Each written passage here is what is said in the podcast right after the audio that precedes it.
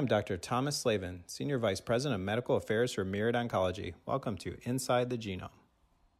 Hi, everyone, and welcome back to the podcast. Today we have with us Dr. Bill Harb. He is a board certified general surgeon as well as a board certified colorectal surgeon, specializing in the treatment of diseases of the colon and rectum. He has really embraced hereditary genetics uh, throughout his career and developed a real love for it in his clinical practice. And he works at the Colorectal Center in Nashville, Tennessee. Welcome to the podcast, Dr. Harb. Thanks for having me, TJ. Nice to be with you. You know, I think being a you know general surgeon and uh, you know specializing in colorectal, you know having kind of a non-traditional path to love for hereditary genetics, and I know you've had specialized training in this field. I, I just thought if you could give people a little bit of a background about your day to day and kind of how you got to where you are.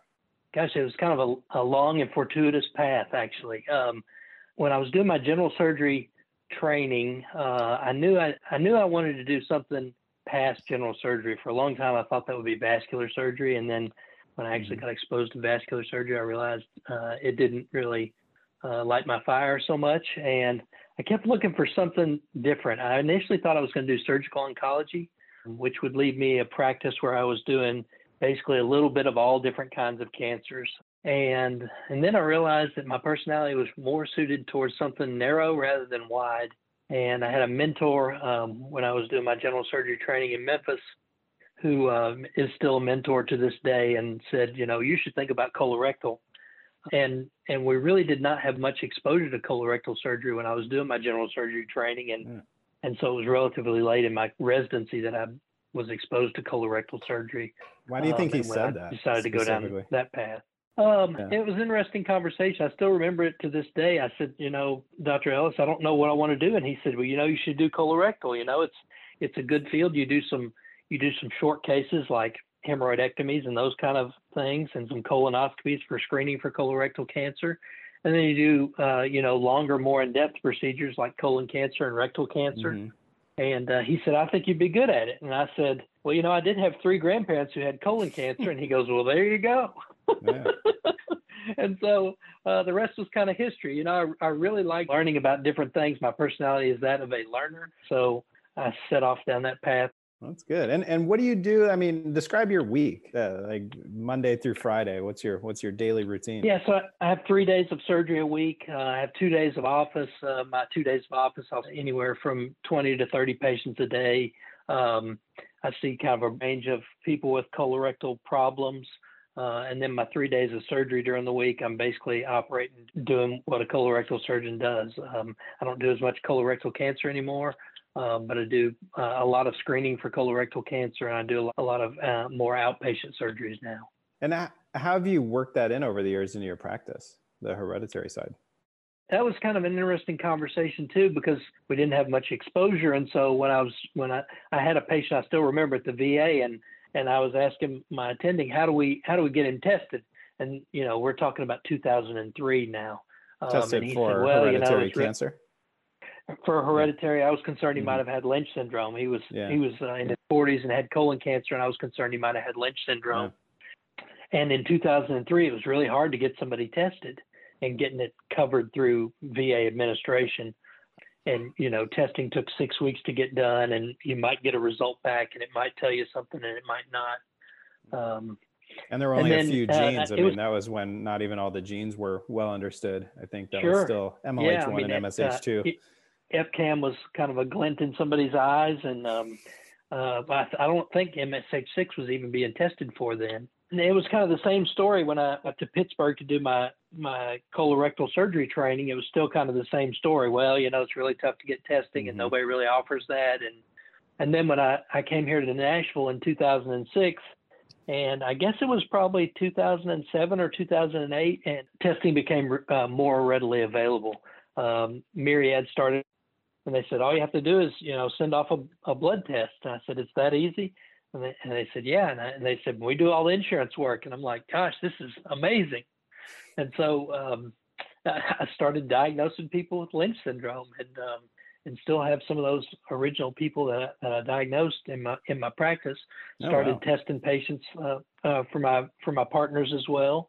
Um, and just really took an interest in it. You know, um, I think more than anything, hereditary cancer testing just takes somebody who has an interest.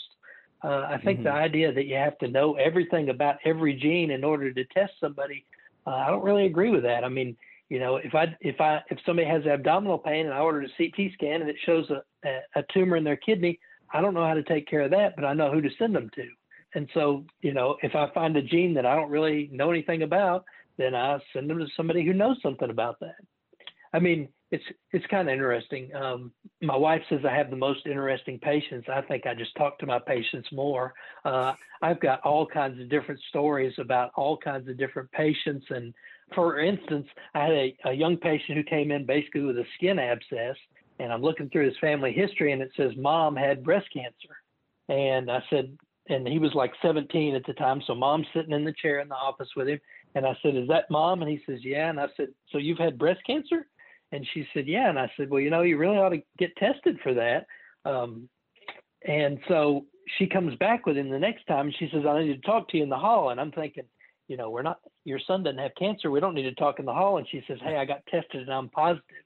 Wow. Um, and it's just, it's just those kind of stories that are just, you know, uh, for me, it really makes me feel good. Um, because I know that I've done something that somebody else didn't do or wasn't going to do. You know, I could have just as easily taken care of a skin abscess and never looked at his family history. Mm-hmm. And, you know, who knows when mom would have had breast cancer or, or ovarian cancer. It, it, it really brightens my day. It, uh, it's just yeah. something uh, that I'm doing that's good, that's helping somebody else. Yeah. Yeah. I mean, those uh, stories being a clinician myself, I mean, knowing that, uh, yeah, no, they are they are oddly few and far between where you can honestly say I really helped that person. But when when um, you know yeah you, you know, know I that you're the only had, person that probably would have helped them, it's uh, really life changing. Exactly, and yeah. and over the years, you know, taking care of people with colon cancer and rectal cancer, and and you know, if, you get you get people who say thanks, you saved my life, and I say yeah. I really appreciate it. Um, but you know, deep down, I didn't really save your life. I was just a guy get sitting in the chair. But when you've done genetic testing uh, and you know that whoever would have been taking your place wouldn't have done it, right? Then that's when you've saved a life. Yeah, that's that's the thing. When you when you go a little bit outside of your you know day to day, and then uh, you know right. find something that really changed somebody's life. I agree. Right. Well, that's good. Well, how yeah. I mean, you know, you you have a lot of perspective to this. I mean, we were talking about you know early 2000s. You went through your training, you know, kind of pre, you know, largely pre-testing things like that. I mean, how have you really seen your field adapt to all of uh, this uh, new hereditary? And I mean, you know, now somatic is clearly a big part of all this. Um, you know, how, have you seen your, your fellow colleagues take? I, I, still I still continue to believe that we have a long way to go. Um, I think I think a lot of my colleagues are more concerned with the surgical side of things rather than the, um, I guess, for lack of a better term, the whole patient side of things. Um, I think there's still a lot of uh, passing the buck between medical oncology and primary care and surgery. You know, everybody thinks somebody else is doing the testing, but clearly, I do think we've made a lot of strides. Started doing routine tumor testing um, initially for colon cancer, and we were doing we're doing immunohistochemistry for for basically everybody now with colon cancer. Um, and we're, we're, we're definitely finding more patients with Lynch Lynch syndrome that way.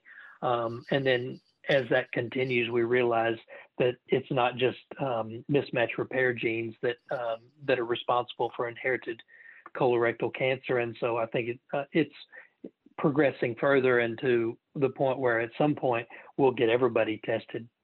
Yeah, um, yeah who has colon cancer. Yeah, yeah, I think that's uh, probably inevitable. I mean, whether it's you know three so years too, from now, think, or twenty years think, from now, or fifty years from now, but I think that's where we're headed.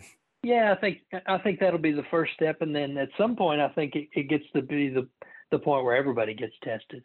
Yeah, cancer or not, you're saying? Cancer or not, exactly. Yeah. Yeah. Yeah. I think that that is on the long term likelihood list as well. Agreed. Yeah, that'll be yeah. that'll be good for everybody. Yeah. I mean, as you know, as you know, we're way behind diagnosing people just with Lynch syndrome. I think three uh, percent of people with colon cancer have Lynch syndrome, and the, the majority of people with Lynch syndrome have not yet been diagnosed. So I think we're mm-hmm. we're way behind. Yeah. So I mean, what do you think are some of the ways to to increase this type of awareness? I mean, do you think it's an awareness to you know amongst clinicians, or do you think it's just societal awareness? I think part of it's societal. I think um, the breast cancer groups have done a much better job than we have done on the colon cancer side. Um, as you know, the the majority of inherited cancer testing that's done is breast cancer. Um, mm-hmm. We've we we're way behind as far as colon cancer. Uh, what we do to fix that, I think part of that is societal. I think part of that is uh, direct to consumer awareness. Yeah, I mean, do you think that's going to really, um, you know, overall genetics is become is going to become just routine part of clinical medicine? I think it's. I think at some point it will. Um, I think with all the precision tumor testing and and and more testing that happens like that, I think genetics will become more mainstream. Um, I don't see it happening just yet. I think it's a ways off. Yeah, yeah, yeah. I agree. I think uh, we're we're headed yeah. in that direction though. Yeah, but and yeah, what, I just uh, you know uh, I think the field of gastroenterology is really essential in this because they're doing the majority of the screening mm-hmm. for uh, people with the family histories of colon cancer uh, or who don't have colon cancer, and I think the GI community has not yet adopted genetic testing in in, in the mainstream despite it being yeah. in all their practice parameters, um, just like in the in the colorectal surgery practice parameters. And mm-hmm. I think once we can improve that, then we'll make some headway. Yeah, I always my, myself try to wonder, you know, if if you're seeing people at the point of screening, why not, you know, really focus on the best risk stratification tools? I mean, any thoughts on, you know, why there hasn't been more of a, a push to integrate? I think it's a time thing. I think it's a lack of understanding thing. Um, I mean, the majority of screening for the majority of screening for colorectal cancer is done uh, uh, basically in uh, in one day. You know, pa- patients aren't coming in for a for a pre uh, screening uh, office visit uh, like mm-hmm. they used to in the early days of colonoscopy. And so I think you know the gastroenterologist is meeting them and um, doing their colonoscopy, and then they leave. And and for for a lot of them, there that's the the extent of the point of contact for them. And yeah. when we can improve that and um, and get more people in the in their facilities uh, responsible for it, then I think we'll have we'll, make a lot more headway. Yeah, it seems like a general raising awareness, not only of the society, but yeah, of some uh, of the clinicians um, uh, will, will help this along. And I've clearly seen many excellent gastroenterologists that um, you know are, are, really on top of family history and uh, absolutely working up patients appropriately. But yeah, I, I, agree. I mean, I think that's that's a kind of a key um, part if we can really get to the to where people are being screened uh, you know because that's what we're here for. I mean we're trying to prevent cancer. We're not you know right. if you got cancer well, the system and, failed and, to some extent if it could have been prevented. Yeah it's kind of interesting you know everybody um, you know every once in a while there's a push to you know eliminate cancer. And it seems to me like the inherited breast and ovarian cancer and the lynch syndromes are kind of the that's the low hanging fruit Mm-hmm. Um, you know, that's that's the easy ones. We can identify those and screen those, and we know but that when they start when people with Lynch syndrome start getting their colonoscopies every year or two years, we know we do a great job decreasing their incidence of colorectal cancer. And so yeah. I think that's kind of the low hanging fruit that's not been taken advantage of. Yeah, and especially with some of the newer, you know, chemo prevention, not only for you know hereditary breast and ovarian cancer, but that's trickling into uh, you know, Lynch syndrome, uh, chemo prevention for right. colorectal cancer with some of the uh, non-steroidals and aspirin. So yep. yeah, it's an exciting time. Yep, Sulindac or um, or just aspirin um, mm-hmm. by itself. Yeah. Why do you think it's important for patients to know their risk? When I see people that I'm concerned may have uh, inher- an inherited colorectal cancer syndrome or Lynch syndrome or whichever syndrome it may be, when I start talking to them about you know what needs to happen. You know for instance if i'm seeing a patient with a newly diagnosed colon cancer and i'm i'm telling them you know you well you need some blood work done today. We need to check your tumor markers. You need a ct scan mm-hmm. so we can you know see if it's spread anywhere.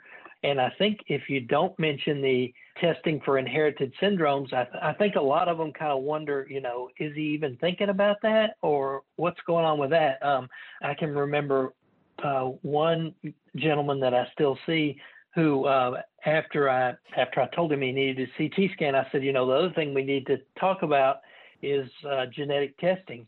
And he said, yeah, my you know my um, my gastroenterologist didn't even mention that. and my mom had colon cancer at age 38. I said, yeah, that's why I mentioned it. And so, um, you know, I think I think a lot of times when when we don't mention it, the patients wonder um, why we don't mention it, and is it just being forgotten? Yeah, that's a good point. And you know, patients are it's on their mind. Yeah, and I think why why me? Why did I get this cancer? Yeah. Right, and I think um, you know I, I go through my list of why they need tested. You know, well, you may, may need your your colonoscopy done more frequently and you know they say well yeah i want to make sure you know nothing comes back and i say well you know if you're if you're a female you may need your uterus and the ovaries removed and you know most of the time they'll say well i'm done having kids you can you can take them and and i'll say uh, well and the other thing we need to find out is you know if you if you have something inherited then we need to make sure that uh, and get your kids tested and and almost without fail their eyes light up and and they say something like, "That's what I really want to know," because mm. at that point they want to make sure that you know their kids don't get what they've had. Yeah. Thank you for coming on the podcast today. I mean, you're, you're certainly an expert in your field. And uh, yeah, I mean, I think the, the key of uh, today's discussion of anything is we got to raise awareness and it's got to come from, you know, probably both the societal and just uh, medical level, you know, coming together to really just help raise the bar across the population and diagnose more people. Yeah, absolutely. Thank you for coming on. Thanks for having me.